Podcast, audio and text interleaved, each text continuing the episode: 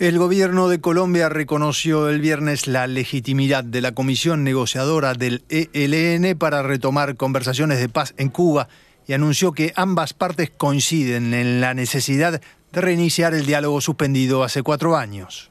Este gobierno anuncia oficialmente que reconoce la legitimidad de la delegación de diálogos del Ejército de Liberación Nacional ELN.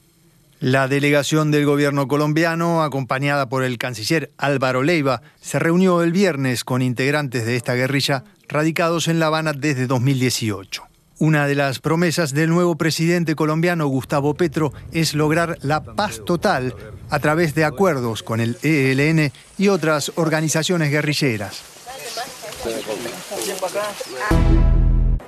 El escritor Salman Rushdie se encuentra con respirador y podría perder un ojo tras ser apuñalado varias veces este viernes durante una conferencia en el estado de Nueva York. La policía detuvo de inmediato al agresor de 24 años y originario de Nueva Jersey. El libro de Rushdie, Los versos satánicos, publicado en 1988, tuvo fuerte repercusión al provocar una fetua o decreto religioso que pedía su muerte por parte del líder revolucionario iraní, el ayatolá Ruhollah Khomeini.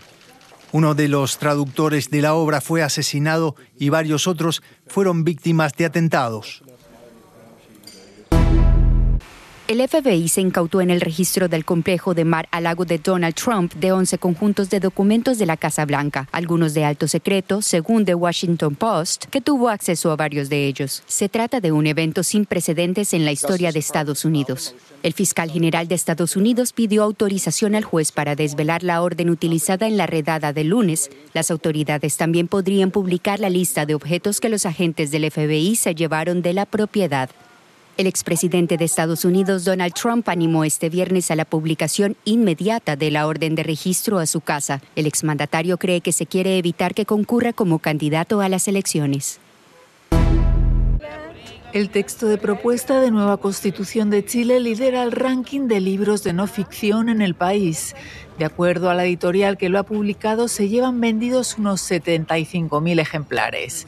El nuevo texto, que busca implementar un Estado que garantice los derechos sociales y que entierra la Carta Magna del dictador Augusto Pinochet, será sometido a referéndum el 4 de septiembre. Por el momento, el rechazo lidera las encuestas.